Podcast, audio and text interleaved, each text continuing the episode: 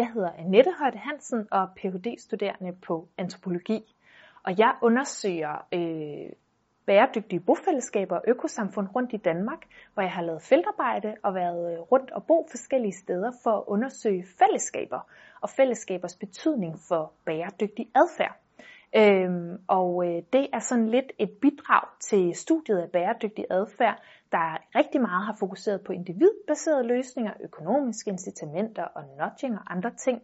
Øh, og øh, med det her øh, phd projekt så ønsker jeg lidt at bidrage til den eksisterende forskning ved at vise, hvilke potentialer der er i, at folk går sammen og hjælper hinanden og i fællesskab prøver at finde nogle bæredygtige løsninger i deres hverdag.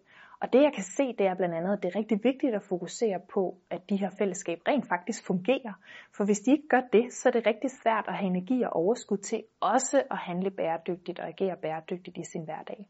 Og på den måde kan man sige, at antropologi det er en mulighed for at se på de sådan mere menneskelige, sociale og kulturelle forhold, vi har i vores øh, hverdagsliv, og hvordan vi øh, ud fra dem øh, kan øh, være mere bæredygtige og, øh, og reagere på de klimaforandringer, vi ser i de her år.